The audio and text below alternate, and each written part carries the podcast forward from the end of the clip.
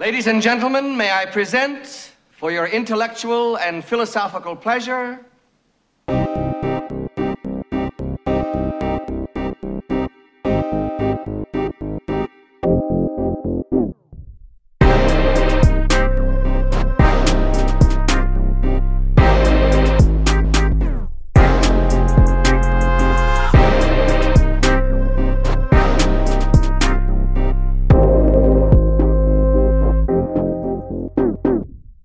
Jamen, velkommen til fjerde episode af I Kassen Talks. Mit navn er David Bjerre, og det her det er jo showet, hvor vi snakker om alt det, som ikke er filmanmeldelser i, i kassen øh, regi, i kassen franchisen, i kassen Cinematic Universe, eller hvad vi nu kalder det. Øh, ja, sådan er det. Og fokus for det her show, det her fjerde show, det er Oscar. Plus vi skal have lidt andet sniksnak. Men øh, det, det kommer vi til om et øjeblik. Øh, men vi er jo sådan set i det 93. 20. Oscar-år.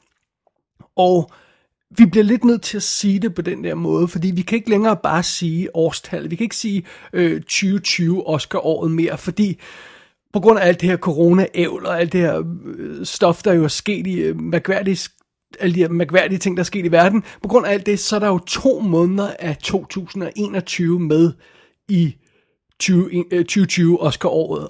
Så ja, for, for forvirring ikke skal blive øh, mere end det normale er, så, så, så, så er det altså det 93. 20. Oscar-år. Øh, 2020 og lidt af 2021. Så det. Og jeg mener, jeg har, jeg har siddet over en lille smule på Oscar-fronten i de seneste par år. Jeg, jeg så med i, øh, i 91-showet, og, øh, og jeg så også med i 92-showet, som vi jo så kalder det nu, 91-92.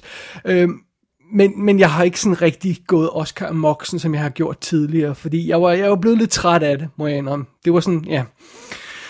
Men øh, nu er der så meget, som der ikke er, som det, skal, det plejer at være i, i det her, øh, det her mærkelige verden, vi lever i nu, så, så jeg tænkte, det var meget rart at komme tilbage til noget, der var lidt mere normalt, nemlig normal Oscar-dækning. Så det er sådan lidt, det, det er tanken, at det, det er det, vi skal prøve på nu her. Og, øh, og starten med det, starten med at komme tilbage til Oscar-ræset øh, og, og snakke om det, det er sådan lige at, og de, de her indledende manøvrer, den her indledende fase, vi er i, før racet egentlig går i gang. Men det kommer vi alt sammen tilbage til lige om et øjeblik. Så ja, det er målet, det er øh, øh, emnet for, for, for dagens show her. Plus det her show er lidt af et eksperiment. Men hvad det eksperiment helt præcis går ud på, det har jeg ikke tænkt mig at afsløre lige nu. Det har jeg først tænkt mig at afsløre senere, hvis det lykkes.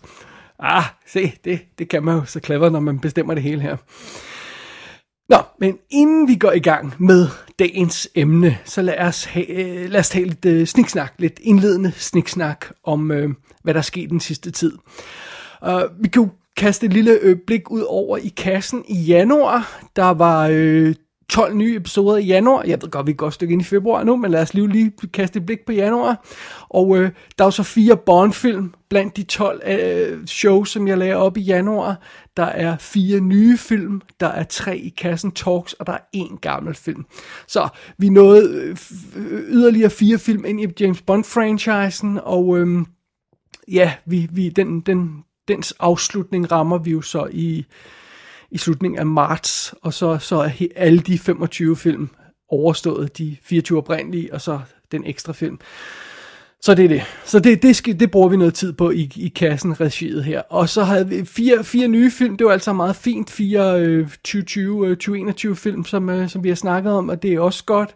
Og så var der en gammel film, nemlig Detour fra 1945, som nu, bliver den, som nu er den ældste film jeg har anmeldt her i kassen, og det er egentlig for dårligt, at vi ikke har anmeldt nogen tidligere fra slutningen af 30'erne og starten af 40'erne, men sådan er det jo. Og uh, full disclosure, den her anmeldelse af Detour fra 1945, den har altså ligget øh, på lageret i et stykke tid, for jeg gør simpelthen det, at jeg optager anmeldelser løbende, og så, øhm, og så ligger de på, på lageret til, øh, altså hvis, det ikke, hvis der ikke er tale om nye film, der sådan er aktuelle på VOD eller på DVD og Blu-release, Blu-ray release, så får de lov til at ligge lidt på hylden. Og nogle gange så ligger de lidt lang tid, og nogle gange så er jeg bange for at komme til at sige noget mærkeligt med, med øh, Nå, Trump er lige blevet valgt og sådan noget, og så afslører det en fire år gammel anmeldelse. Ah, okay, så slemt har det ikke været indtil videre. Men nogle gange så lægger de altså på hylden i et stykke tid, og jeg har vel have den der detur på, på schedulen her i meget lang tid, og den er hele tiden blevet rykket, fordi så er der kommet en eller anden ny VOD-release, men nu fik vi den endelig afsted. Så Detour fra 1945 er nu den ældste film, vi har anmeldt her i kassen. Så det er det. Men øh, det er jo meget sjovt. Og så, ja, så fik vi altså også lavet tre i kassen talks programmer i januar, og jeg tror ikke, der kommer til at være tre i kassen talks-programmer hver måned fra nu af. Det var bare lige sådan de indledende manøvrer. Vi skulle lige have det der med årslisterne og alt det her løjser gjort færdigt.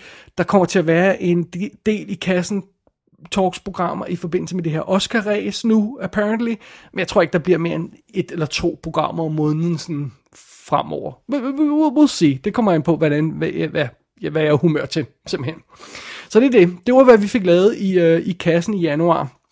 Et lille hurtigt recap af det. Og så synes jeg også lige, at jeg vil lave et hurtigt lille recap af noget af det, jeg fik set af øh, gamle film her på det sidste, sådan inden det her show. Efter forrige i Kassen Talk shows, og inden det her i Kassen Talk show. Øh, jeg har fået samlet op på nogle, øh, nogle, nogle øh, gamle krigsfilm fra The List of Shame, og det er jo altid spøjst at hive fat i sådan nogle titler fra The List of Shame. Sådan nogle titler, som man ved, man burde have set for længe, længe siden. Dear sir, I wish to complain in the strongest possible terms about the song which you have just broadcast about the lumberjack who wears women's clothes. Many of my best friends are lumberjacks, and only a few of them are transvestites. Yours faithfully, Brigadier Sir Charles Arthur Strong, Mrs.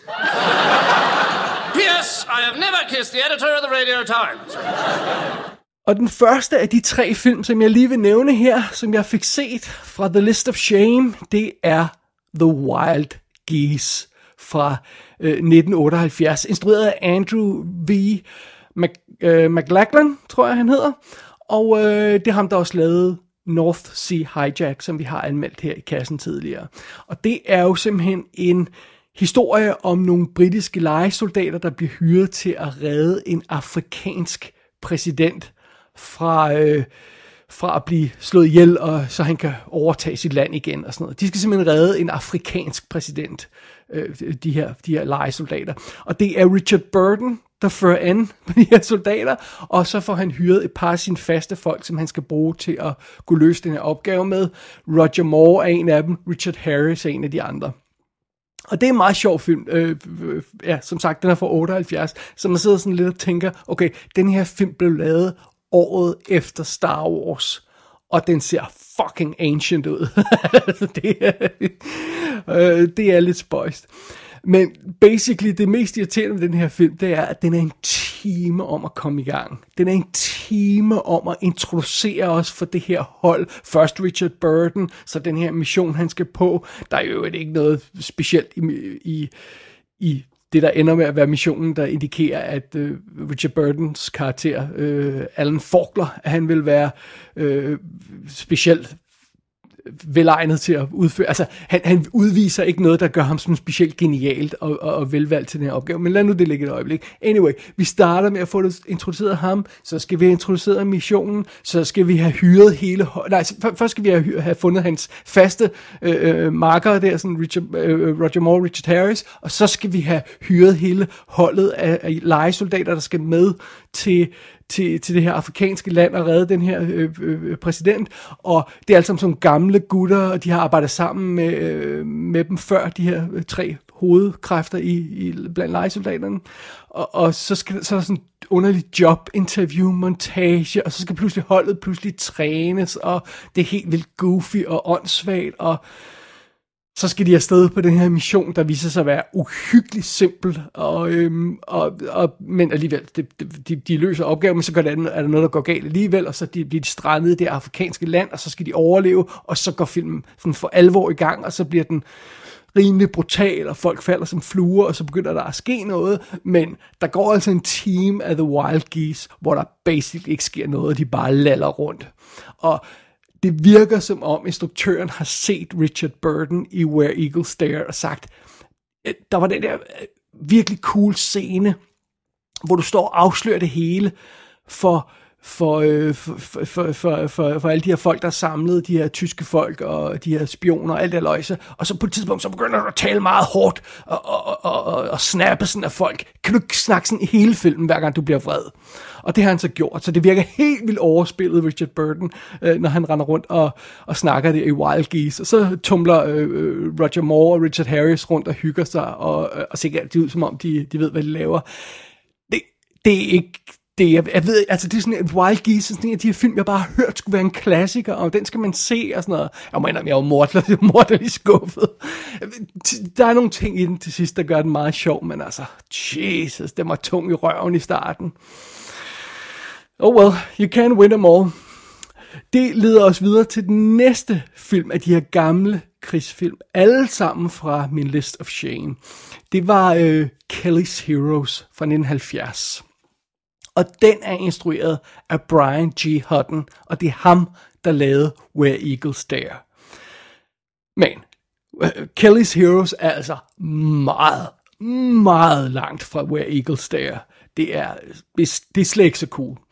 Øh, basically, den her film, den foregår jo så simpelthen under 2. verdenskrig, og, og øh, og øh, den Wild Geese skulle forestille at være i, i, i nutiden, samtiden. Det her, det er så i 43, tror jeg det er. Og øh, der er simpelthen en, en gruppe amerikanske soldater, der øh, finder ud af, at der er et, et, et kæmpe lager af guldbar et sted i, øh, sådan nazi-guldbar et sted i, jeg tror, det er Italien, de er, og, og, og så vil man stjæle, så vil, vil, vil, vil, vil Kelly, som jo så er, er hovedrollefiguren, øh, øh, om man så må sige, han vil stjæle de der guldbar og, og, og stikke af med det, fordi det, det har de her soldater, mener de, at de har gjort sig fortjent til. Så det, det er basically, basically er de krigsrøver, de her folk, de her, som skal være vores helte, Kelly's Heroes. Og det er jo så Clint Eastwood, der spiller Kelly i hovedrollen, om jeg så må sige, fordi i virkeligheden er det Telly, uh, øh, Telly Savalas som Big Joe, der leder alle de her soldater. Så det er meget sjovt, man kalder den her film for Kelly's Heroes, fordi faktisk er det Big Joe's Heroes, og Kelly han er så bare den, der har fået den her idé med den her plan, og øh, det er sådan set Kel- øh, uh, Telly Savalas, der, der leder det her team af soldater, og Don Riggles er med, og øh, Don Sutherland stjæler alle scener, han er med i som en karakter, der hedder Oddball, der har ta- en kæmpe tank, og det er altså meget sjovt. Um, og underholdende, men altså, og øh, der, der er gode skuespillere med, og der er sjove ting med, men den, den, den mangler bare den her skarphed, som Where Eagles der har, og, og det, den er noget rod i starten, Kelly's Heroes. Der går lang tid, før den finder ud af, hvad den skal, og jeg synes heller ikke rigtigt, at man kan slippe væk fra det der med, at de øh, basically er øh, krigsforbrydere, når de begynder at stjæle guld fra, altså, det er lidt underligt det er lidt underligt, men den, øh, den var okay, så det var okay underholdende. Jeg ved ikke, om det er sådan en film, jeg kommer til at tage ned fra hylden igen. Det er jeg sgu ikke helt sikker på, men det er meget sjovt, fordi jeg fik tjekket, der var en, der spurgte mig, har du virkelig ikke set den? Øhm, jeg tror, det var også gode øh, øh, lytter, Tobias, der, der spurgte mig, har du virkelig ikke set den? Nej, det har jeg ikke. Og så tjekkede jeg lige, hvornår det var, jeg havde købt den, fordi jeg har købt den på en double feature, Kelly's Heroes, sammen med Where Eagles Dare, for 11 år siden. og Where Eagles Dare ser jeg jo sådan en gang øh, hvert år, hver andet år eller sådan noget. Og jeg har simpelthen bare ikke fået taget mig sammen til, til Kelly's Heroes før. Og ja, den har fået 70, så jeg har haft nogle år til det. Øh, og, og igen, Blu-ray har stået på hylden i 11 år, år så, så ja, jeg har ingen undskyldninger, men nogle gange så får man bare ikke samlet op på de der film. Og øh, ja, Kelly's Heroes lød aldrig lige så cool som Where Eagles Dare, så det var derfor, jeg ikke havde givet at se den før. Men nu fik jeg den set, og den var okay og meget sjov, men ikke noget mesterværk, synes jeg. Og det leder os videre til den tredje af de her gamle krigsfilm, jeg fik streget fra min list of shame. Den er fra 1967, og det er The Dirty Dozen. Den har jeg aldrig set før. Uh, det er pinligt. Og det er jo altså, det er jo altså øh, den er instrueret af Robert Aldrich, øh, øh, filmen her. Og den har lige Marvin i hovedrollen som den her Major Reisman, der skal samle et team af Øh, de er basically krigsforbrydere, det er, øh, øh, folk der er dømt, krigs, altså folk der, soldater der er blevet dømt for forbrydelser og sidder i fængsel og skal henrettes og skal, skal 30 år i fængsel og hvad det nu er. Han skal samle de her folk, og så skal han tage på en hemmelig mission i Nazi-Tyskland og, og så øh, dræbe en hel masse tyske officerer, hvis sådan en, der, som man ved er samlet i, i en bygning et sted. Så de skal simpelthen han skal simpelthen lede den her hemmelige mission for at gå ind og slå de her folk ihjel. Og missionen er en lille smule sådan la-la-agtig, for det er bare sådan, man ved ikke rigtig, hvem der er der i det der bygning. men er bare rimelig sikker på, at der er nogle vigtige folk. Så virker som lidt af gamble at tage, men okay, fair nok, det er så vores mission. Alle i den her bygning skal slås ihjel, og de her øh, tabersoldater skal samles og sendes afsted på den her mission. Og øh, filmen spiller en, øh, to timer og 30 minutter. Og de første 100 minutter af den her film, hvis vi snakker rent minuttal, så er det, den spiller 150 minutter. De første 100 minutter af den her film er at hyre Major Reisman, altså lige Marvins karakter, at samle de her soldater, der Dirty Dozen, de 12 soldater, der skal, der skal, der skal udføre den mission, og så træne dem til den her mission. Det er de første 100 minutter af den her film. Det er kun de sidste 50 minutter, der er den egentlige mission i øh, bag fjendens linjer for at slå de her øh, vigtige officerer ihjel, som man ikke rigtig ved, hvem er. Øh, og øh, igen, så bliver jeg altså nødt til at hive fat i Where Eagles Dare. Prøv at høre, hvordan starter Where Eagles Dare? Flyet er i luften. Missionen er i gang. De står der og venter nærmest på at springe ud af det her fly, når Where Eagles Dare går i gang, for så de kan lande med deres faldskærm og, og indtage den her borg. Og øh, det faktisk er øh, Where Eagles Dare så hurtigt i gang, at de ikke har fået fortalt os, hvad deres mission er. Så derfor bliver man nødt til at stoppe filmen et øjeblik og lave et flashback til der, hvor de får missionen, og så vender man tilbage til de her folk på flyet, der er ved at springe ud i faldskærm. Så effektiv er Where Eagles der fortalt, og den spiller over to og en halv time, og alligevel følelsen som et fucking breeze, når den kører, fordi den er så, den er så genial, den er så godt fortalt. Og det er Dirty Dozen altså ikke. Der er nogle meget sjove ting i. Altså, øhm, det er fedt, at stort set, øh, eller halvdelen af de her karakterer på det her hold, de her, de her 12 soldater, øh, det, øh, halvdelen af dem, det er folk, man kender. Donald Sutherland, Telly Savalas, Jim Brown, Charles Bronson, og så, hvad der er den her films MVP, John Cassavetes. Han er så insane god og awesome. Han, er, han brænder igennem på lærredet, hver gang han er på. John Cassavetes, som jo vi, vi også kender som instruktør. Han er simpelthen så god i den her film. Og de andre er også sjove i den her film. Men det her med, at man skal bruge øh, halvanden, over halvanden time på at træne de her folk og samle de her folk, ind, øh, de her folk, inden de får lov til at gå ud på deres seje mission, det er altså, øh, det er altså hårdt. Plus den her film, Dirty Dozen fra 67, den var meget mere goofy og fladpandet, end jeg regnede med i de her indledende manøvrer. Der er for eksempel sådan noget med sjove, cartoonish øh, lydeffekter på soundtracket og sådan noget. Og igen, lidt ligesom... Øhm, det første film snakker om The Wild Geese, så, så, så bliver den mere alvorlig i den sidste fase, og, og, så, og så øh, begynder folk at dø, og det bliver alvorligt, og det, øh, der, der er fare på fære og alt det her løjse, men den er vildt goofy i starten, og ja, når vi kommer til den her afgørende fase med den hemmelige mission bag fjendens linjer, så, så er det altså også påfaldende, at at, at den plan, de har, øh, den mission, de skal ud på her i Dirty Dozen, den er overhovedet ikke gennemtænkt. Altså bare sådan noget, la la, lad os smide nogle håndgranater ned i en øh, øh, luftskagt, og så håber at nogle folk dør.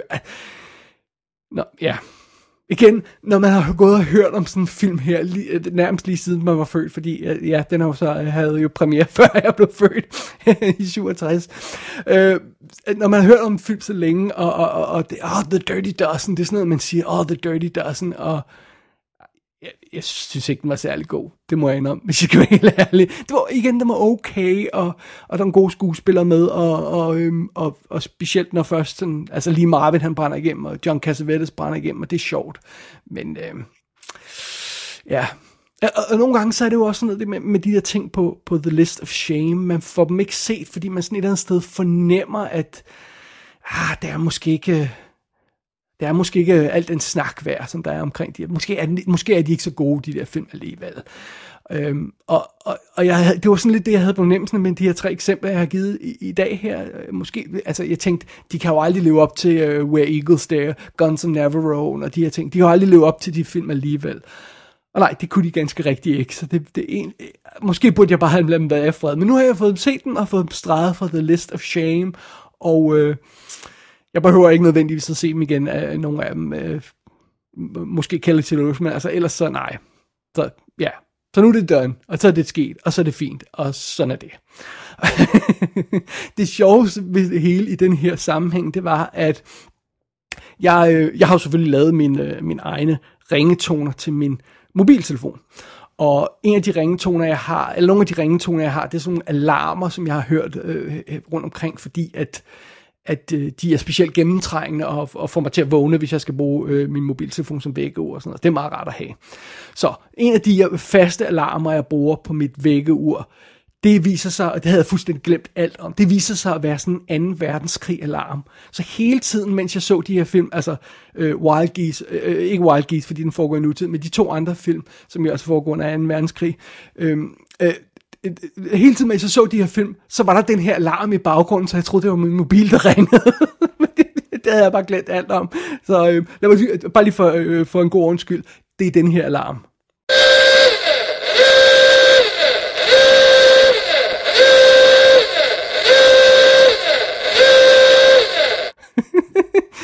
så ja, så men hver gang jeg sad og hyggede med de her film, så blev jeg nødt til at stoppe undervejs. Åh, er det min mobil, der ringer? Nej, det, okay, det var ikke, det var ikke min mobil, der ringer. Det, det var lidt dumt. Oh well, sådan er det. Men øh, det var, hvad jeg har nået i den seneste halvanden, to ugers tid siden sidste i kassen talkshow. Der har jeg blandt andet nået at gense nogle af de her, øh, eller undskyld, øh, se nogle af de her film øh, fra, fra List of Shame, som, øh, som jeg ikke nødvendigvis lige gad at anmelde, men bare sådan følte, jeg skulle have, have streget. Og nu har vi så nærmest anmeldt dem lidt alligevel, men så har jeg ikke brugt øh, ja, adskillige timer på at lave en rigtig i kassen anmeldelse. Nu, den bare fået, nu har de her film bare fået sådan en lille hurtig take her i, i kassen talks. Det, øh, det er jo fint nok. Med de indledende bemærkninger øh, afsluttet, så er det, at vi skal videre til dagens emne. Dagens store main feature her i, i kassen, Talks 4. Og det er som sagt Oscar.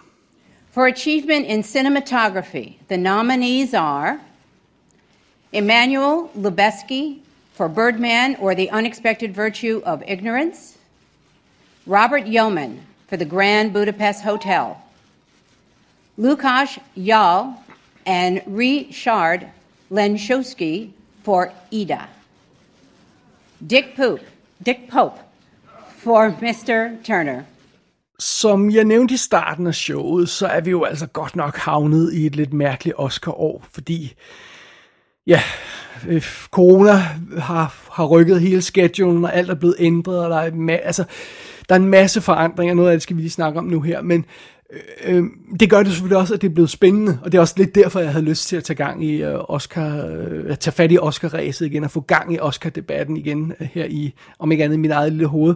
Øh, fordi der, der, der er en hel masse nye faktorer i det her race, og der er en hel masse nye ting at tage stilling til, øh, som gør det svært at forudse, hvem der vil vinde i sidste ende, fordi ja, det har bare været et mærkeligt filmår, og det fortsætter med at være et mærkeligt filmår. Altså hele Hollywood-maskineriet er jo i dvale på en eller anden måde. Og nu snakker jeg ikke om selve produktionen, men nu snakker jeg om den anden del af, øhm, af, af, af maskineriet. Det her med filmpremiere. Der kommer jo ingen nye film, de er alle sammen blevet rykket.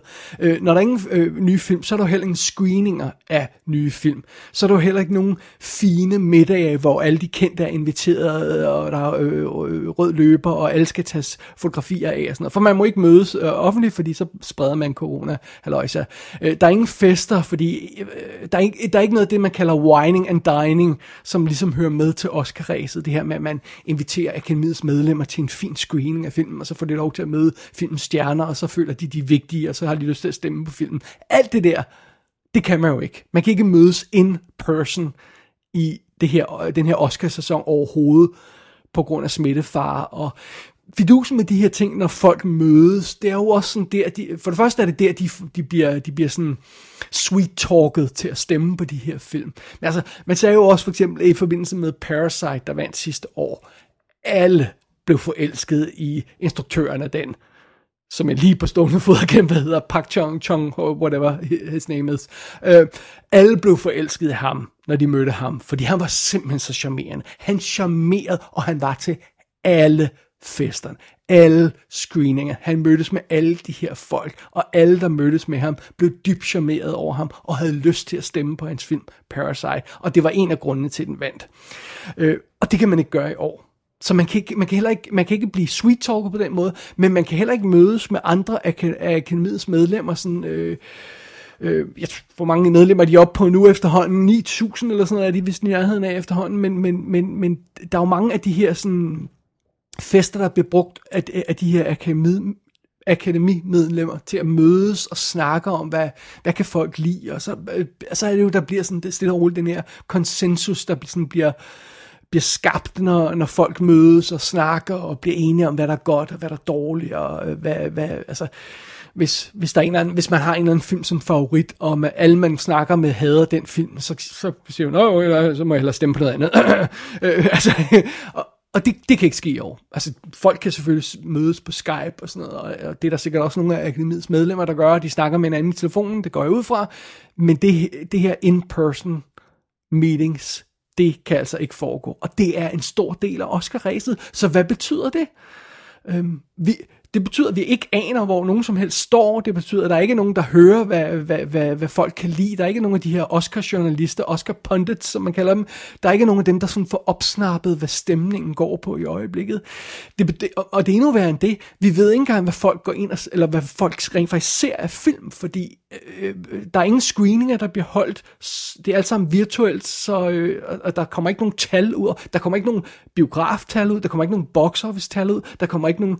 Øh, Øh, Øh, der er ikke nogen, der har oplevelser fra screeningen af de her Oscar-film, hvor de hører, åh, oh, folk klappede godt nok der under den der film og sådan noget. For det er altså virtuelt. Så der mangler en hel masse data og indtryk og, og information for at kunne gennemskue, hvad der kommer til at vinde Oscar, sådan som alle folk plejer. Og det er det, der gør, at, at, at det her Oscar-ræs i år, øh, 93. 20. Oscar-ræs, at det bliver specielt interessant. Øh, det, det, det gør det altså. Det bliver anderledes. Hell, vi ved ikke engang, hvordan selve Oscar-showet på Big O Night øh, i slutningen af april, det ved vi ikke engang, hvordan det kommer til at ske. Formodentlig kommer folk ikke til at kunne mødes øh, på den tid endnu. Øh, så måske bliver det virtuelt, måske bliver det social distancing. Øh, der bliver i hvert fald ikke nogen rød løber, der bliver ikke alle de her folk, der skal mødes ude foran øh, Kodak Theater og alt det her løjse. Så, åh, oh, det bliver mærkeligt. Det bliver mærkeligt. Nå, men prøv at høre, inden vi når så langt, så lad os lige få, få, nogle, øh, få overblik over kalenderen lige hurtigt i Oscars sammenhængen. Oprindeligt så var det her Oscars show sat til 28. februar. Og allerede i midten af sidste år, øh, i, i, i juni 2020, der gik det altså op for Oscar Akademiet, at det ville ikke komme til at, altså, der ville komme til at være ryg for, for meget rundt. Så man, gjorde allerede, man tog allerede den beslutning i midten af sidste år, at man ville rykke Oscar-showet to måneder. Så man rykkede det fra 28. februar til 25. april. Og det er altså der, det ligger i optagende stund. Jeg tør næsten ikke sige mere, fordi ja, meget kan jo nå at ændre sig. Og netop fordi man rykkede Oscarshowet to måneder, så udvidede man også kvalificeringsperioden to måneder. Normalt vil den gå fra 1. i 1. til, til 31. i 12. Men denne her periode for det her 93. 20. Oscarshow, øh, kvalificeringsperioden for film, øh, er udvidet fra 1. januar 2020 til 28. februar 2021. Så 14 måneder i alt. Og øh, ja, det gør selvfølgelig, at øh, det, igen, det, jeg ved så ikke, hvad de gør næste år, om det så kommer til at være to, øh, to måneder for skudt, eller to måneder mindre. Øh, never mind that, det tager vi til den tid. Øh, under andre omstændigheder, det er der, for øh, filmene skal have premiere, der kan kvalificere sig til øh, en Oscar-nominering i år. Og der er forskellige andre regler omkring kvalificering og sådan noget. Dem gider vi ikke alt sammen at gå ind i nu i hvert fald. Øh, men det, det er simpelthen de 14 måneder. Hele 2020 og to måneder af 2021. Det er dem, vi har arbejdet med her. Og det betyder selvfølgelig også, at når den periode lukker ned, så går der lige fem dage, så fra 5. marts til 10. marts, der kan akademiets medlemmer stemme på, hvad der skal nomineres til Oscars og Oscar-nomineringerne bliver så afsløret, afsløret 15. 15. marts, midt i marts. Og øhm, så går der lige en måned fra 15. april til 20. april. Der kan man stemme på, hvem der skal vinde Oscars. Og fem dage efter 25. april, så er det, vi har det store Oscarshow, hvis det bliver et stort Oscarshow. Men det er i hvert fald der, vinderne bliver annonceret. Så det er simpelthen overblik over kalenderen i hvert fald. Og hvis man lige har mistet overblikket allerede med alle de datoer, så kan man jo altid gå ind på websitet bigoquiz.com. Der har vi en kalender ude i siden. Der, der sker ikke så forfærdeligt meget på det website i øjeblikket, det vil jeg godt indrømme. Men jeg har fået en liste over kandidaterne op, og jeg har også fået kalenderen op, øh, opdateret. Så så, meget, så, så langt er vi dog kommet på det website. Øh, link i shownoterne selvfølgelig også. Øhm, nå, men under andre omstændigheder, normalt så er der jo den her øhm, øh, rytme i øh, det, man kalder The Award Season, eller Oscar-året kalder vi det jo nogle gange på dansk. Øh, øh, der, der er jo det her med, at øh, det starter jo sådan nærmest et eller andet sted i, i, i starten af året, nærmest før Oscar er blevet afholdt, så starter det næste Oscar-år med Sundance Film Festivalen. Så kommer Cannes Film Festivalen kort tid efter, og så er det, der går sådan nogle, nogle måneder, hvor, der, hvor det hele sådan bare bobler afsted, og så i slutningen af året begynder alle kritikerorganisationerne, alle filmanmelderne begynder at annoncere deres priser, og øh, så i slutningen af året og starten af det næste år, så begynder industriens egne grupper, altså øh, faggrupperne, begynder at komme med deres bud, instruktørernes fagforeninger, øh, eller foreninger, instru- øh, kostymdesignsforeninger og sådan noget, de kommer med deres bud på, på, på, på nomineringer, og, øhm, og, og, og på hvem de synes er årets bedste. Og midt i det hele, midt i alt det her foregår, midt i, i slutningen af året, så er det Golden Globe pludselig dukker op og laver ravage, og, eller skaber en eller anden form for ro og, og, over feltet. Og, øhm, og, og, og, og, og, og, og ja, corona har skabt lidt ravage i den her øh, sæsonrytme, fordi det er sådan, året er blevet strukket, og alting er blevet rykket og sådan noget. Men, men øh, ikke desto mindre så er awards season stadigvæk mere eller mindre, øh, så har den mere eller mindre stadigvæk fuldt det der øh, forløb, som vi kender øh, rimelig godt.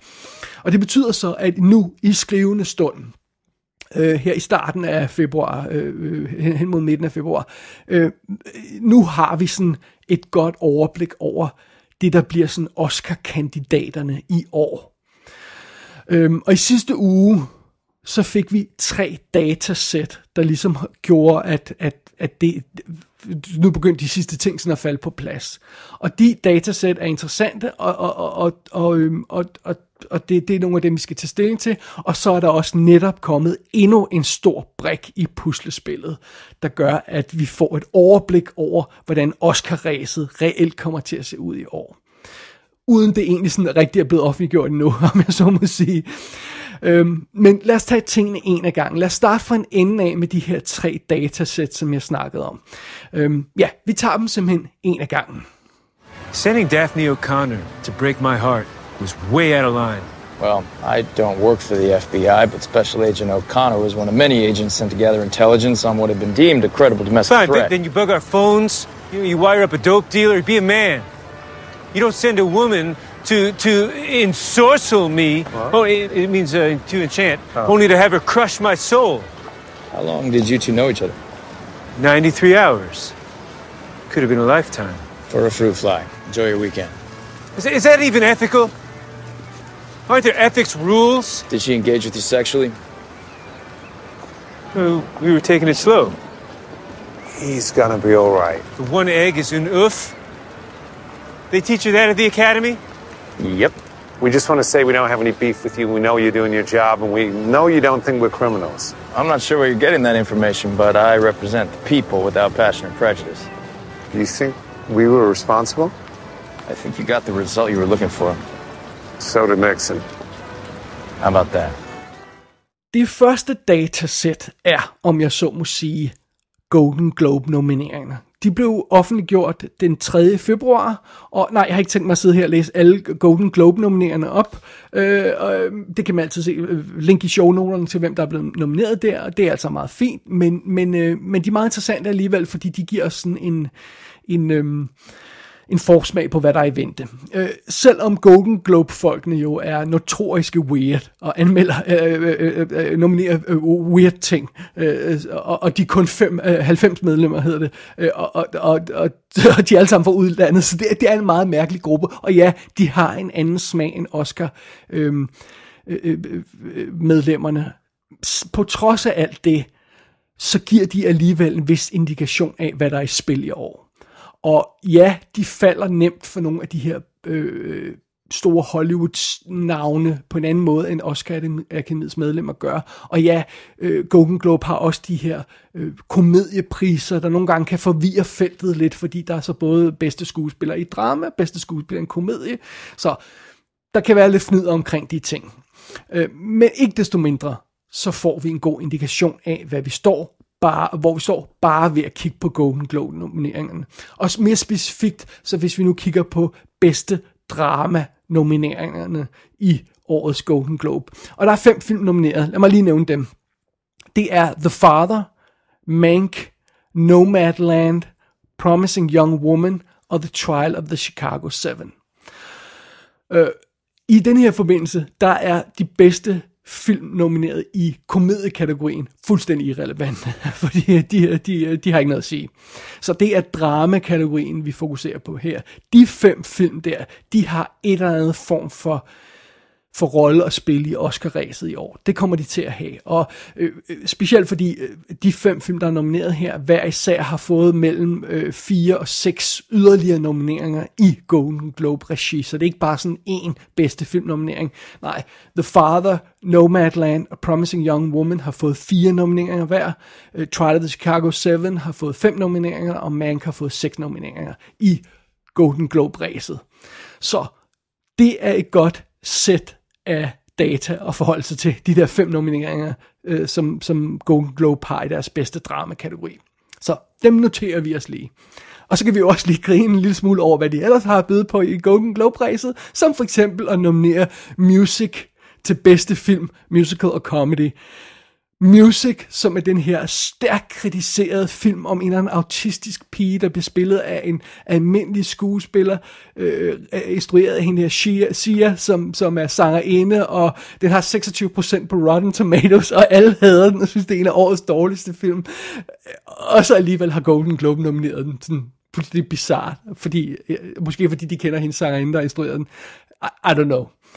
Måske er det også derfor, de har nomineret James Corden øh, i, øh, i, øh, i, øh, som bedste komedieskuespiller for The Prom, som er den her Netflix-film. Igen, de her komediekategorier skal man ikke tage for alt for gode varer. De har nogle mærkelige ting med. Øh, men, men det er bare sjovt at hive James Corden ind, for jeg synes ikke, der er nogen, der har snakket om, at han er specielt god i den.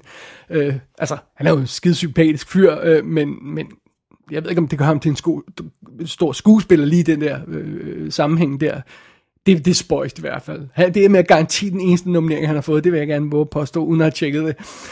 Sådan er det. Øh, derudover så, øh, så bød Golden Globe også på en virkelig bizarre overraskelse. Jared Leto, eller Leto, som jeg, jeg, jeg, jeg skal bare kalde ham Leto. Anyway, øhm, han er nomineret for The Little Things i bedste uh, supporting role. Der er jo så ikke komedie eller drama i supporting, der er så det er bare bedste male supporting role. Øhm, det kom out of nowhere. Det var der ingen, der havde snakket om. Den der film, uh, The Little Things, har nærmest øhm, lige haft premiere, og øh, meget, meget bizart. Men sådan nogle ting har Golden Globe altså også. Nogle, hvor de, de tager et andet fuldstændig ud af det blå, og som ingen andre har med. Om det viser sig at være tilværet her, eller om det er en indikation af, at der rent faktisk er støtte til Jared Leto, I don't know. We'll, we'll see. We'll see. Derudover så har Golden Globe for eksempel også hævet sådan noget som øh, Glenn Close med fra Hillbilly Elegy, øh, igen Netflix-film, som øh, Ron Howard har instrueret, som alle også hader. Den tror jeg er endnu, endnu lavere rated på Rotten Tomatoes. Øhm, og det er meget spøjs, fordi alle anmelderne hader den øh, sådan generelt, men så dukker den alligevel op her blandt de her Hollywood Foreign Press, altså Golden Globe øh, øh, øh, medlemmerne der, de, de har alligevel været, måske er det fordi de kan lide hende, Glenn Close, om det har nogen betydning for ræset, det er også det, der er spørgsmål, men det er i hvert fald meget interessant lige at notere sig, når der dukker sådan nogle ting op der, som er fuldstændig uventede. Men ellers så har Golden Globe fået en del kritik af, at de har overset nogle af de sorte film, hvis vi må have lov til at kalde dem det. Altså film med sorte skuespillere af sorte instruktører, der fortæller sorte øh, øh, historier om sorte karakterer, øh, øh, eller sorte begivenheder, om jeg så må sige. Øh, Golden Globe har ignoreret de fire film, der er sådan hotte øh, på den front i deres bedste øh, drama-kategori. Øh, det er The Five Bloods, Judas and the Black Messiah, Ma Rainey's Black Bottom og One Night in Miami. Ingen nomineringer overhovedet til Spike Lee's The Five Bloods. Det synes jeg er ganske velfortjent. Det var en forfærdelig film, men ikke desto mindre, så har den haft stor støtte af andre steder, og det virker som om folk generelt meget godt kan lide den, så det er meget påfaldende, at den bliver ignoreret af Golden Globe. Det er specielt påfaldende, at Delroy Lindo, som folk af en eller anden bizarre grund synes er god i den her film, det er specielt øh, påfaldende, at han bliver ignoreret og ikke får en nominering, fordi han har fået så mange andre nomineringer fra andre kritikere, og han kommer formodentlig også til at blande sig i Oscar-ræset, eller det, det kunne man i hvert fald gætte på. Men det har Golden Globe fået kritik af. Øhm, øh, det er fint nok, de har nomineret en masse kvinder som instruktører og alt sådan noget der, men øh, de, de kan åbenbart ikke også finde ud af at nominere en masse sorte øh, øh personligheder foran og bag ved kameraet, og en masse sorte fokuserede film. De har i hvert fald ikke gjort det her. Eller det vil sige, Ma Rainey's Black Bottom, som var på min bottom øh, 20-liste i år, fordi jeg synes ikke, den var særlig god. Øh, ikke desto mindre, så har de nom- givet den to nomineringer til, øh, til, til skuespillerne, men ikke for bedste film. Og One Night in Miami, øh, som, øh, som, som, som, ja, jeg, jeg havde lidt problemer med, som jeg endte med at kunne lide rigtig godt. Den, den er altså også blevet nomineret for, til tre priser, øh, instruktør, skuespiller og bedste sang, men ikke, ikke bedste film.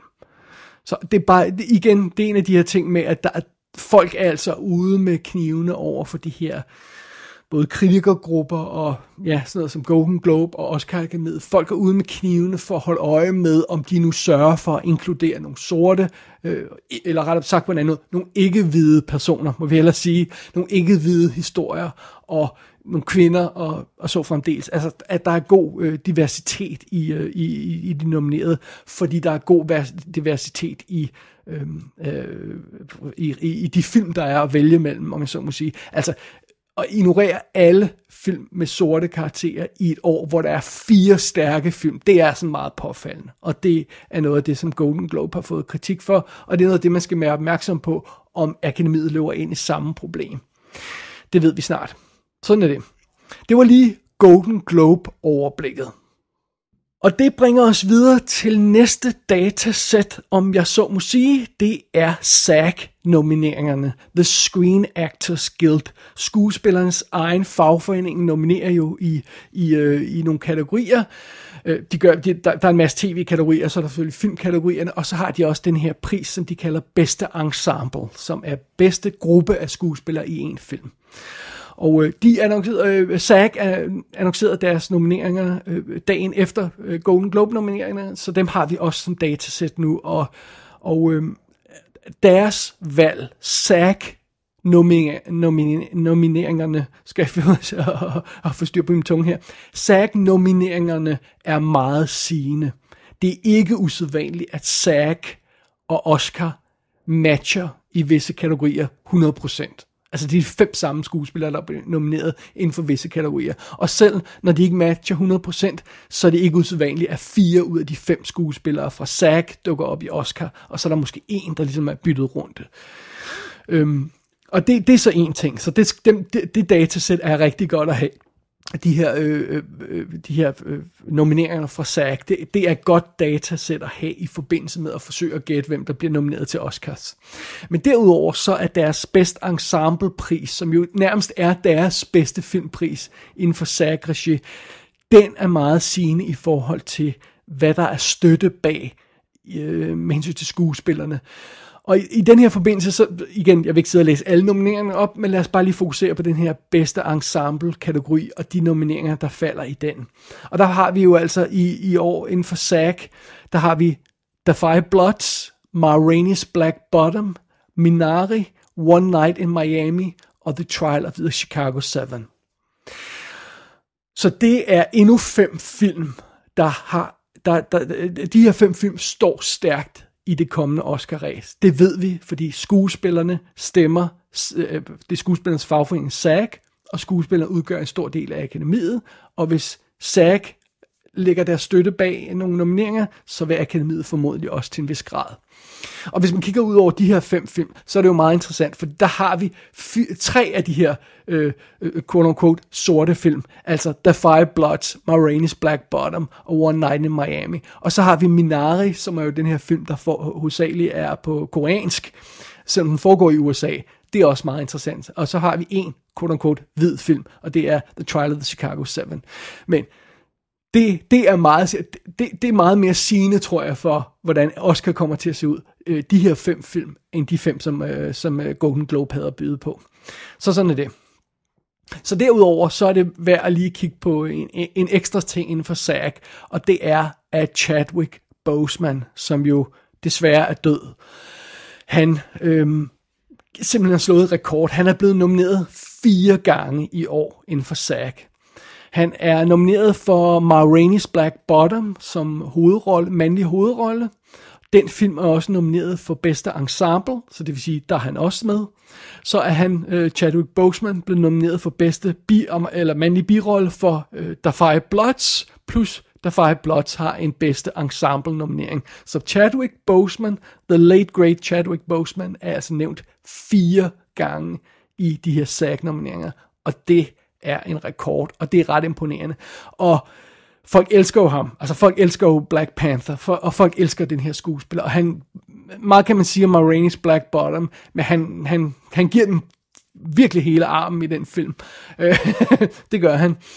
Øhm, jeg synes, han er lidt mere øh, ligegyldig i The Five Bloods, men han gør stort indtryk Øh, alt andet lige, øh, og også især gør han indtryk på mange andre end mig, i Ma Rainey's Black Bottom, så, så lurer mig, om han ikke rent faktisk er næsten garanteret sin Oscar efter sit dødsfald. Øh, Øh, øh, øh, altså efter sin død, om jeg så må sige, øh, øh, er han garanteret den her Oscar for, for den film. Og, og, og den her indikation af, at han har fået fire nomineringer inden for SAG, gør jo også, at, at der er ingen tvivl om, at skuespillerne står bag ham, og de elsker ham, og alle elsker ham, og, og det er vildt forfærdeligt. Han, han, vi måtte sige farvel til ham i så ung en alder. Men ja, sådan er det. Så, alright, fair enough. Det var vores andet datasæt. Det var SAG-nomineringerne. Det næste det tredje og sidste datasæt af de her indledende, øh, ikke Oscar-relaterede ting, øh, vi har med at gøre her, om jeg så må sige, øh, det der sådan peger hen mod Oscar, men ikke er Oscar. Det tredje datasæt er BAFTA-nomineringerne. Eller rettere, det der hedder BAFTA Longlists. Fordi BAFTA, som jo er The British Academy of Film and Television Arts, øh, altså det britiske filmakademi, øh, BAFTA'erne har jo de her nye regler, hvor de simpelthen øh, gør sådan noget i retning af at sige, jamen her er alle de her film, som øh, er, er med i ræset. Nu reducerer vi antallet til 15 eller 20 inden for hver kategori.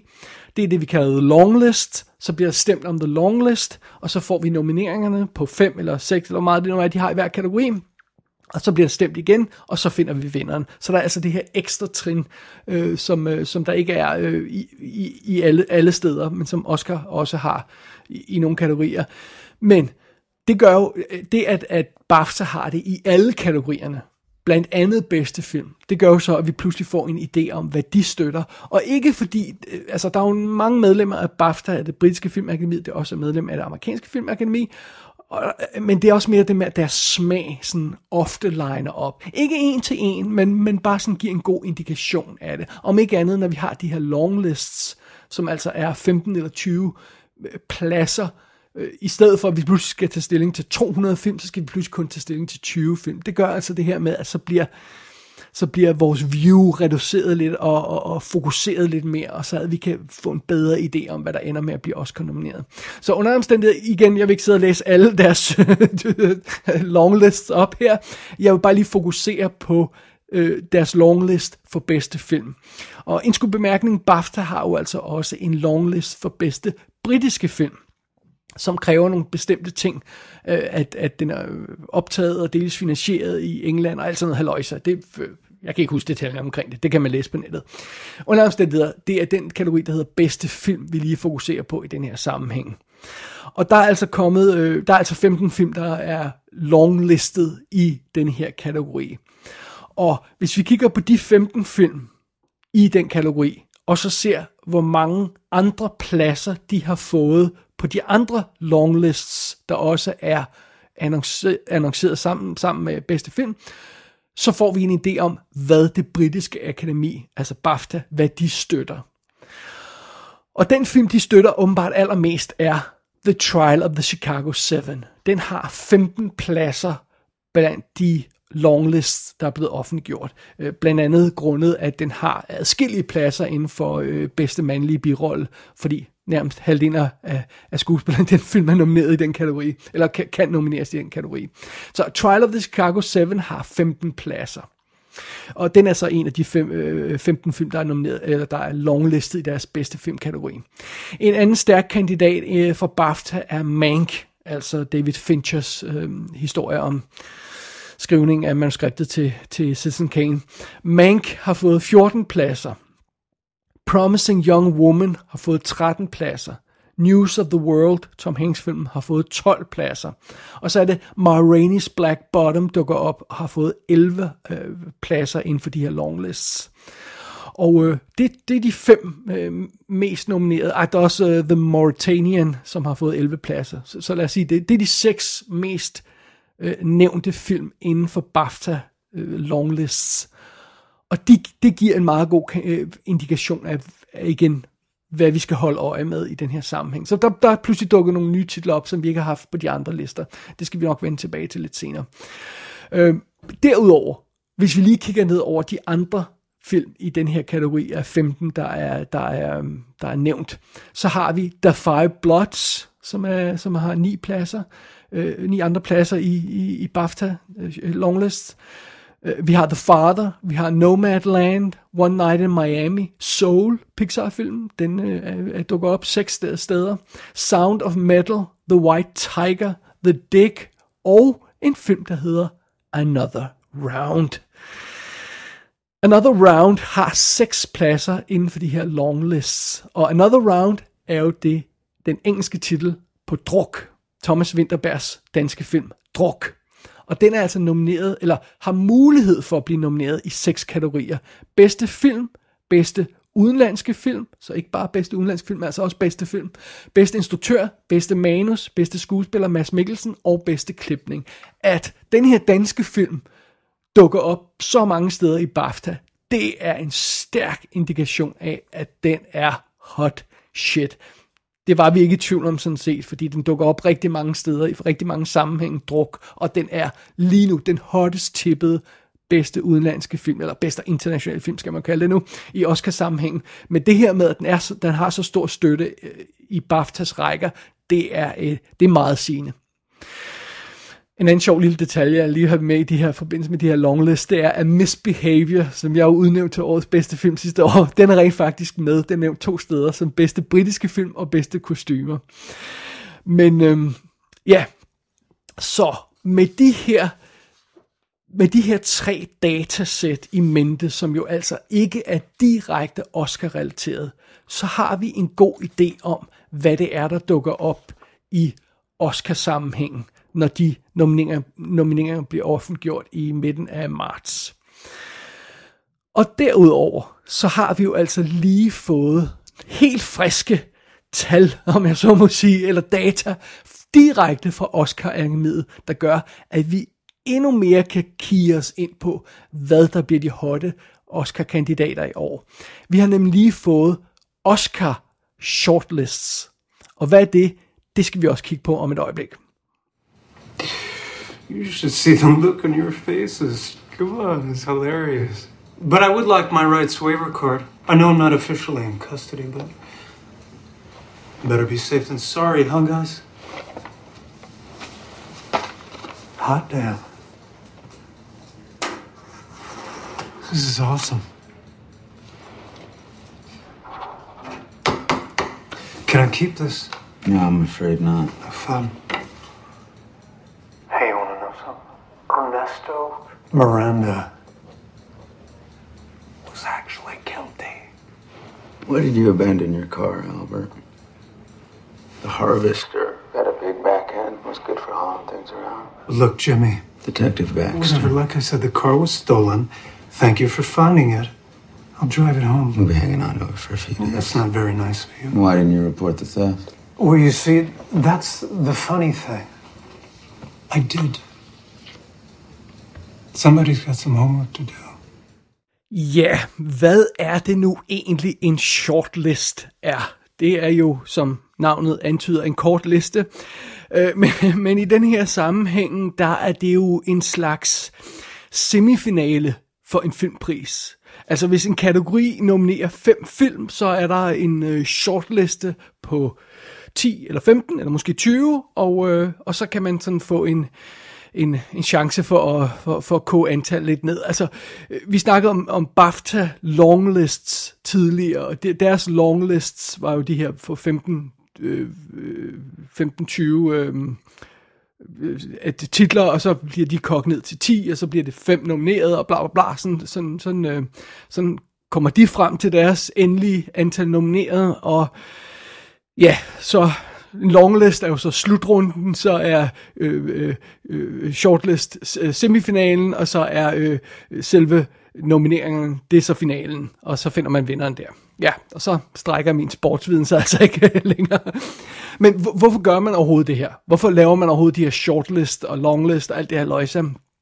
Jamen, i, der er nogle specifikke grunde til, at man gør det i nogle kategorier i denne her forbindelse. Øh, for eksempel, hvis vi snakker om øh, bedste udenlandske film, eller bedste internationale film, så er der øh, næsten, vi er efterhånden ved at være oppe i nærheden af 100 kandidater, og medlemmer kan simpelthen ikke nå at se alle de kandidater. Så nogen ser nogle film, og, og, og andre ser andre film, og sådan så, så bliver alle filmene set i sidste ende, og så bliver 15 af dem indstillet til bedste internationale film, og så skal man kun, så, så skal alle de medlemmer, der vil stemme i den kategori, de skal kun se de 15, i stedet for at se 100. Så det er en af grundene til, at man laver en shortlist. En anden del af grundene er, at nogle af de tekniske kategorier kræver mere øh, Øh, dybdeborende øh, præsentationer, som for eksempel bedste visuelle effekt-kategorien. Og så er det, at i stedet for at alle film, der har visuelle effekter det år, skal lave den her, jeg tror det er 10 minutters præsentation af deres arbejde, jamen så er det kun dem, der havner på the shortlist, der bliver udvalgt til at gå videre i ræset, og det er så kun de 10 film, der skal lave sådan en præsentation af deres effektarbejde, og, øhm, og så skal alle ikke sidde og lave det på deres film. Så Øhm, det er simpelthen derfor, man, man, man bruger det. Og hvad, hvad er det så for nogle kategorier, der helt præcist har fået de her shortlists, som Oscar netop har øh, offentliggjort? Det er ni kategorier, og det er kun fire af dem, der egentlig er relevante for os i den her sammenhæng, hvis vi prøver at finde de store kandidater for, øh, for, for, Oscar-ræset, inden det egentlig er gået i gang, om så må sige. Øh, men øh, lad os lige tage de fem, der ikke er relevante for os. Det er sådan noget som bedste interna- internationale film, altså bedste, øh, tidligere kendt som, som bedste udenlandske film. Øhm, der, er, der har man jo simpelthen rundet feltet ned til 15, og der er øh, Another Round, eller druk, stadig på, så, så den går videre i konkurrencen, og det er jo en god ting. Jeg skal have sat mig ned og kigget lidt nærmere på, på titlerne på den her liste og fundet ud af, hvad, hvad der er hvad og sådan noget, men øh, ja, nu har vi i hvert fald øh, nogle, nogle kandidater til det bedste øh, internationale filmkategori. 15 film er går videre. Den øh, norske er også gået videre og sådan noget, så, så fremdeles. Og øh, ja, øh, øh, det, det er så en ting, og det hører selvfølgelig lige med, at hvis man ellers øh, opfylder alle kravene til at, at, at, at blive kvalificeret, så kan de her øh, øh, udenlandske film jo også dukke op i andre kategorier. Så druk kan i princippet også i Oscar-sammenhæng for eksempel blive nomineret til bedste klipning eller sådan noget, hvis man føler, det er, den er værdig til det. Men det er en helt anden snak, det kommer vi tilbage til øh, senere på, på Oscar-sæsonen her. Øh, derudover, så blandt de her ni shortlists, vi har fået offentliggjort, så er det de tre kortfilmkategorier, så det vil sige, det er live action short film, det er animated short film, og det er documentary short film. Og dem aner jeg intet om på nuværende tidspunkt, andet end jeg lige så en overskrift over, om, at der var en, en, øhm, en homo Pixar kortfilm på, øh, på den animerede liste. Og det skal man lige kaste mig over senere og finde ud af, hvad det er. Men, øh, men øh, det er, ja, sådan er det. Så det er, det er fire lister. Og den sidste af, af de fem lister, der er irrelevante for os i den her sammenhæng, det er dokumentar feature øh, altså du har, du tager spillefilmlisten, den er også, ble, også blevet offentliggjort, og nu kan jeg lige, jeg, jeg, har forfærdeligt meget papirarbejde med mig herinde i studiet her, så nu skal jeg lige finde ud af, hvor mange det er. Det er, ja, det er vist også 15, de har, de har kogt det ned til der, så, så det er altså meget spændende. Dem skal vi også have kigget nærmere på her, inden, ja, inden vi går, inden vi går til næste, næste Oscar-show, øh, eller i Kassen Talks Oscar-relateret show. Nå, øh, det var en masse sludder. Øh, nu kommer det vigtige her, fordi det, de fire shortlists, som Oscars netop har offentliggjort, der er relevante for os, det er Makeup and Hair, Music, øh, Score og Music Original Song, og så Visual Effects. Det er de fire tekniske kategorier, som hvis en film dukker, for eksempel bliver nomineret til alle fire, jamen så er der jo stor støtte bag den film til øh, fra, fra de tekniske øh, branches i, i akademiet, og så vil de, for- den formodentlig også øh, kunne gå videre i, i andre kategorier, som, som der ikke er nødvendigvis er shortlist til.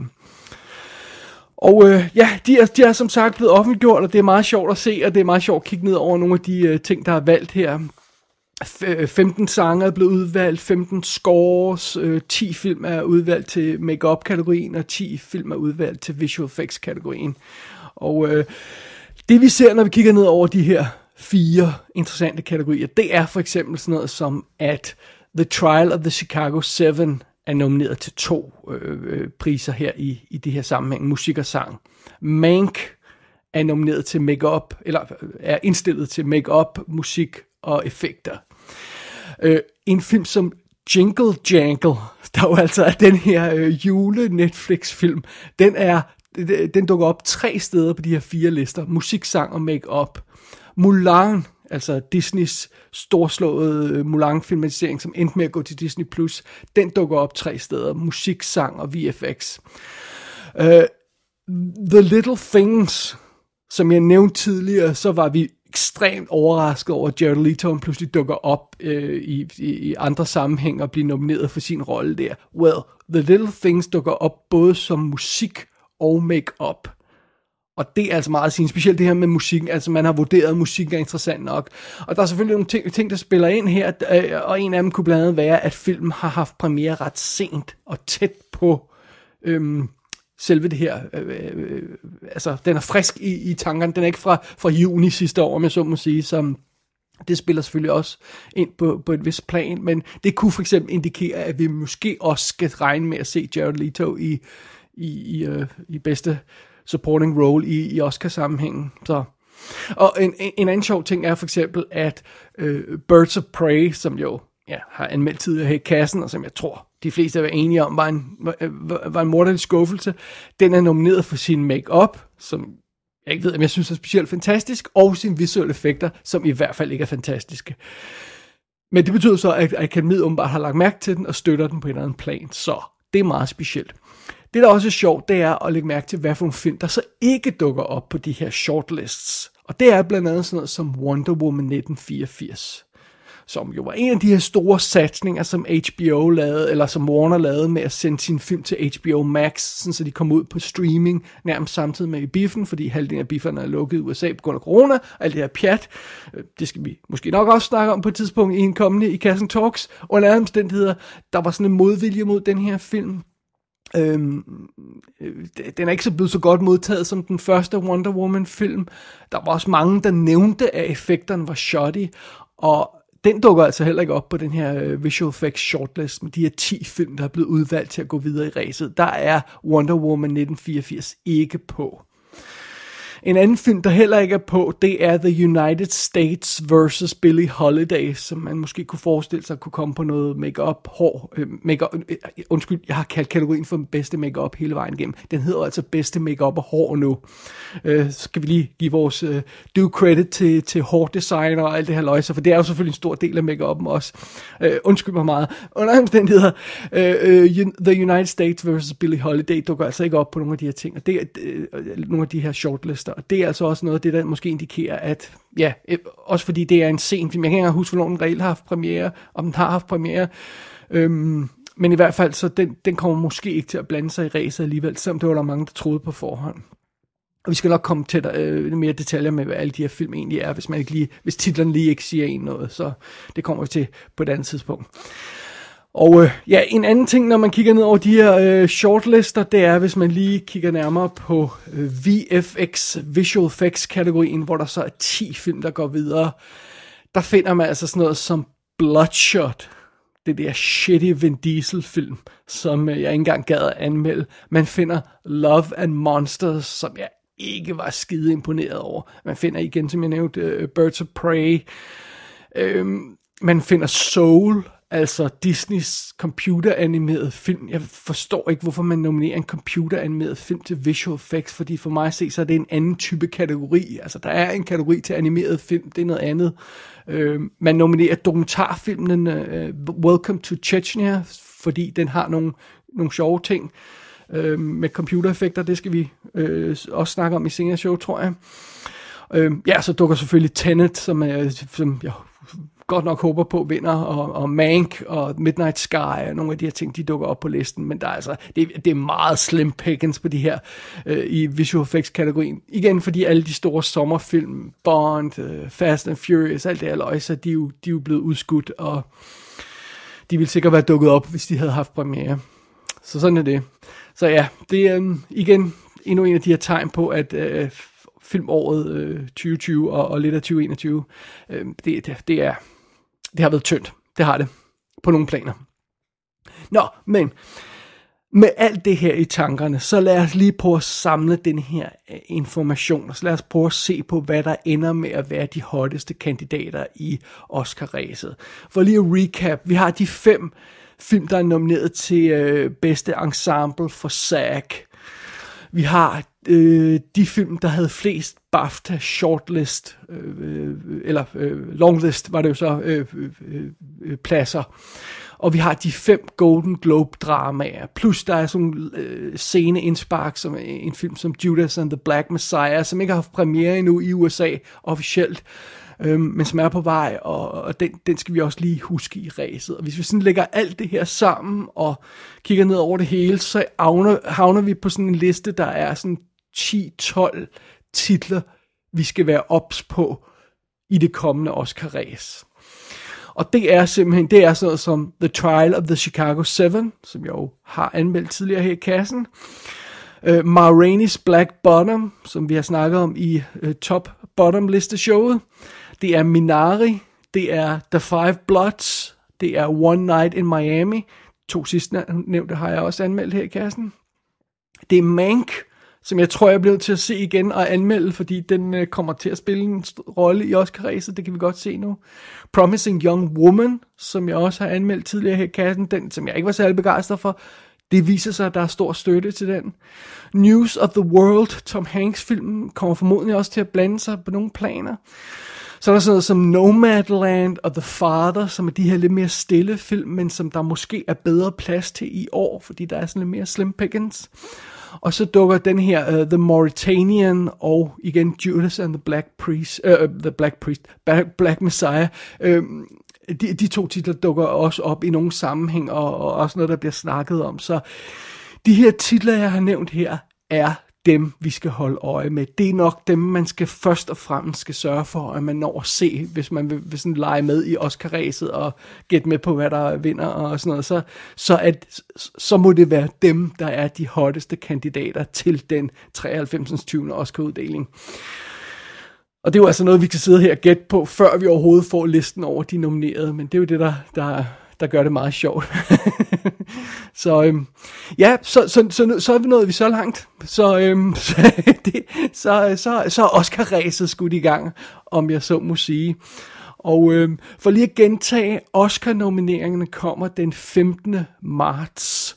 Så fra nu af til den 15. marts, der, øhm, der, der, der, skal, der skal folk altså have set de her film, de skal, der bliver lavet præsentationer inden for de her shortlists, øh, der bliver præsenteret øh, effekt øh, og, og, og make-up, øh, der bliver lavet sådan præsentationer i de kategorier. Nogle gange så får man sådan noget lidt info ud fra de præsentationer, der, om den og den film klarede sig godt, den og den film klarede sig ikke så godt. Det er ikke altid, man kan stole på det, men så får vi lidt mere information der. Øhm, og så, ja, så... Øh, i den kommende tid her, så får vi jo altså også sådan nogle ting som øh, Directors Guild of America, øh, Producers Guild, øh, der er forskellige andre kritikerpriser, der annoncerer deres, øh, deres valg, og stille og roligt, så begynder øh, feltet at spidse til, og, og så begynder vi at kunne gætte på, øh, hvad der egentlig bliver Oscar-nomineret, øh, som bliver den, den 15. marts det er meget spændende. Altså, det er meget sjovt, hvis man går op i den her slags. Hvis man ikke gør det, så har man nok ikke lyttet med så langt. Men sådan er det jo. Og igen, selve showet er jo først 25. april, så der er altså lidt, lidt ekstra tid at løbe på der. Og vi får mere Oscar-snak senere i, i Kassen Talks. Og vi skal snakke mere om de enkelte film. Nogle af de her titler har jeg bare slynget ud, og det er ikke sikkert, at alle lige har hørt, hvad, eller ved, hvad det er for noget vi skal nok komme tilbage til de titler. Og vi skal nok også kigge nærmere på de enkelte kategorier. Det tror jeg, vi er nødt til at gøre på en eller anden måde. Det finder jeg lige ud af, hvordan vi gør. Men nu har vi i hvert fald øh, skudt ræset i gang. Og det er jo en, det er jo en god ting. Så øh, ja, yeah, here we go. Oscar, Oscar-sæson. Øh, den 93. 20. Oscar-sæson. Jeg føler mig en anelse Oscar-rusten, hvis jeg skal være helt ærlig. Men øh, nu, nu kan jeg sådan lidt mærke, at jeg, jeg, jeg, jeg er ved at komme i gang igen, og ved at, ved at øh, fange interessen igen her, efter at sidde over et par år. Og, så det skal nok blive godt. Jeg håber, jeg håber det, det alt sammen gav mening i, i sidste ende. Jeg har, når, jeg, når jeg sidder her og optager det, så har jeg jo ikke hørt showet endnu, men det plejer jeg altid at gøre, inden jeg lægger det ud. Og nogle gange så opdager jeg, åh, oh, det gav ikke så meget mening, men det er der ikke noget at gøre noget ved nu. Det får vi se, om det her gør, det her show. Under alle omstændigheder, det var vores main feature i det her fjerde i kassen talks program. Oscar-sæsonen er skudt i gang. Now, that brain that you gave me, Was it Hans Delbrooks? No. Ah, good. Uh, would you mind telling me whose brain I did put in? And you won't be angry? I will not be angry. Abby someone. Abby someone. Abby who? Abby Normal. Abby Normal. I'm almost sure that was the name. Are you saying that I put an abnormal brain into a seven and a half foot long, 54 inch wide gorilla? Inden vi lukker helt ned for programmet, så synes jeg lige, der var en ekstra lille filmnyhed ting, jeg vil have med. Øhm, igen, det her program i Kassen Talks, det, det er stadigvæk lige på, øh, på test-eksperiment stadiet, synes jeg, et eller andet sted. Jeg prøver lige at finde ud af, hvad vi skal, hvad vi skal gøre i sådan hver show, hvad det helt præcis skal indeholde. Øh, det, det, der, øh, alle, der lytter med her, er udsat for det her eksperiment løbende. Sådan er det. Øh, så vi har ikke, vi har ikke det her, fordi vi ikke kom, udkommer fast, om jeg så må sige, så... Øh, så har vi ikke faste filmnyheder, men nogle gange så er der en anden, der lige dukker op, som jeg synes er værd at nævne, og i det her tilfælde, så er det et dødsfald. Og det er jo desværre, at vi har, øh, vi har tabt øh, øh, Christopher Plummer, Øh, øh, som, øh, som, er, ja, som er død i en alder 91 år. Og 91, det er jo rimelig godt gået. Han nåede at vinde Oscar, han nåede at være med i alt muligt andet haløjser, så det går nok alt sammen. Det er jo ikke, fordi han ikke har gjort det godt. Men det er stadigvæk synd, fordi Christopher Plummer, han er sådan en af de der folk, som man bliver glad for, hver gang han dukker op i en film. Og specielt hvis han spiller bad guy, så han kan være en nasty bad guy uden lige. Det er super fedt. Øh, naturligvis så kender alle der har set den film, det har jeg stadig ikke. Alle, øh, alle kender ham fra, øh, fra Sound of Music, øh, en stor gennembrud, men sådan i nyere tid, sådan der hvor jeg kan huske ham fra, øh, Christopher Plummer, så er det jo sådan noget som øh, Bad Guy i Dreamscape, eller øh, øh, Star Trek øh, 6, The Undiscovered Country, og sådan klassikere som 12 Monkeys, og Øh, Øh, ja, han dukker også op i sådan noget cool noget som øh, Imaginarium of Dr. Parnassus, for lige at blive i, i Terry Gilliam uh, øh, kategorien der, så, hvor han er mega besynderlig og mega sjov i, synes jeg. Meget, meget spøjs film. Jeg sad og genså den her for nylig, The Imaginarium, Imaginarium of Dr. Parnassus. Mærkelig titel og mærkelig film, men øh, fascinerende på den plan. Og øh, han er også super cool i Spike Lee's Inside Man, og Øh, han kom jo ind og overtog Kevin Spaceys rolle i All the Money in the World. Det må godt nok have været en spøjs ting at gøre, men det gjorde han. Og han var med i Knives Out for nylig. Han har ikke lavet så meget her de sidste par år, så sådan er det.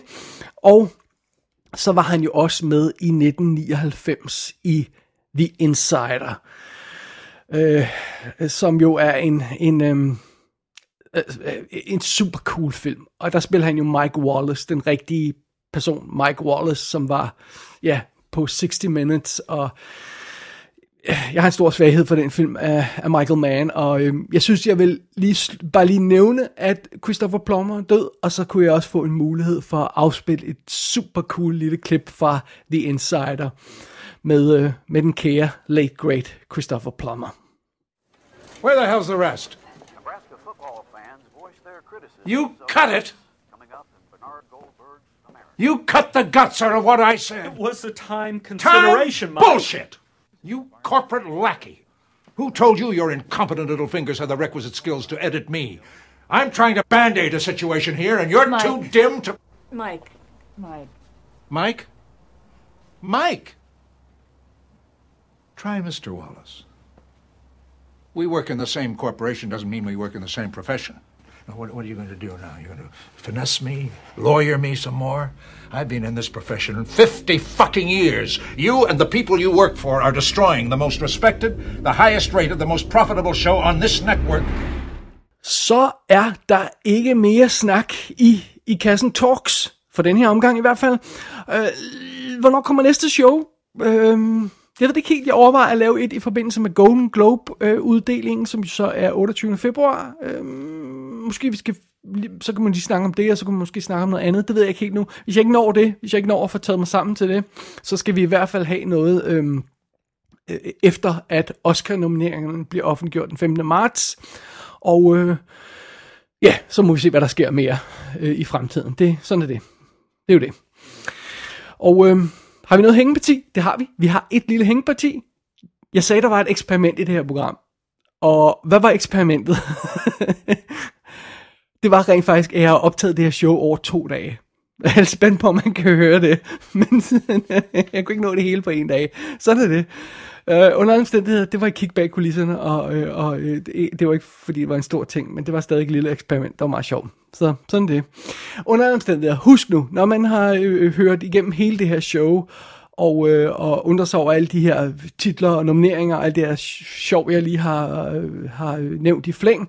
Jamen, man kan jo altid gå ind på ikassenshow.dk og så tjekke shownoterne på, til programmet. Der skal jeg nok sørge for, at der er links til Golden Globe-nomineringer, SAG-nomineringer, øh, shortlist, alt det her løjse, Big O quiz øh, website, alt det her løjse. Masser af links inde på, øhm, på, på den her, det her programs side. Inde på øh, shownoterne til de her i kassen talkshows, der er også lister over de lydklip, jeg bruger i løbet af showet. Hvis man synes noget virkede bekendt, men ikke lige kan placere det, så kan man altid lige tjekke ud, hvor det kommer fra der. Og øhm, ja, og, og, og, nå ja, og så kan man selvfølgelig også gå ind på ikassenshow.dk og så bruge kontaktformularen, og så sende en besked til mig med ris og ros eller forslag til i kassen programmet, eller i kassen talks, hvad man nu har lyst til.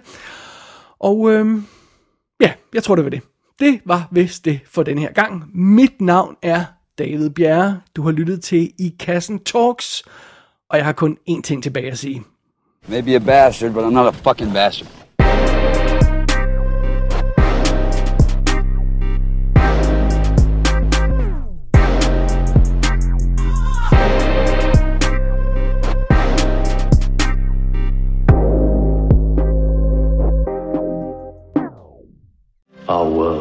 Just an interruption of the beam, a projected image caught for an instant on an upraised hand.